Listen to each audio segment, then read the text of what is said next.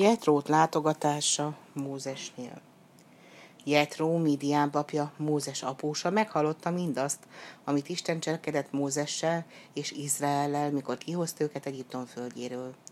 Jetró ezért elindult a pusztába, hogy meglátogassa vejét, és amikor Mózes megtudta, hogy apósa megérkezett, kiment el és meghajolt előtte. Békességgel köszöntötték egymást, és bementek Mózes sátrába. Mózes pedig elbeszélte apósának mindazt, amit az úr a fáraóval és Egyiptommal tett Izraelért, mindazt a sok bajt, amely útközben érte őket, és hogy mi módon szabadította meg Izraelt az úr. Sietró örvendezett szívében, és így szólt.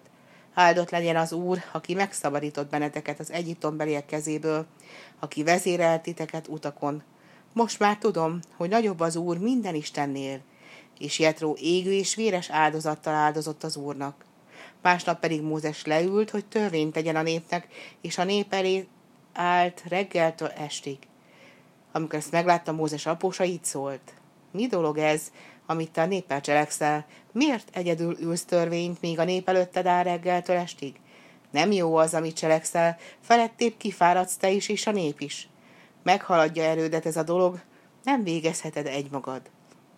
Most hallgass az én szavamra, és Isten veled lesz. Te legyél a nép szószólója Isten előtt, és te vidd az ügyeket Isten elé. Te tanítsd meg a népet a törvényre és a rendeletekre, és add tudtukra az utat, amelyen járni ők kell. És szemelj ki a nép közül derék, istenfélő, igazságos férfiakat, akik gyűlölik a haszonlesést, és tedd őket előjáróvá, és ők hozzanak ítéletet a népnek a csekélyebb dolgokban. Így könnyítsenek rajtad.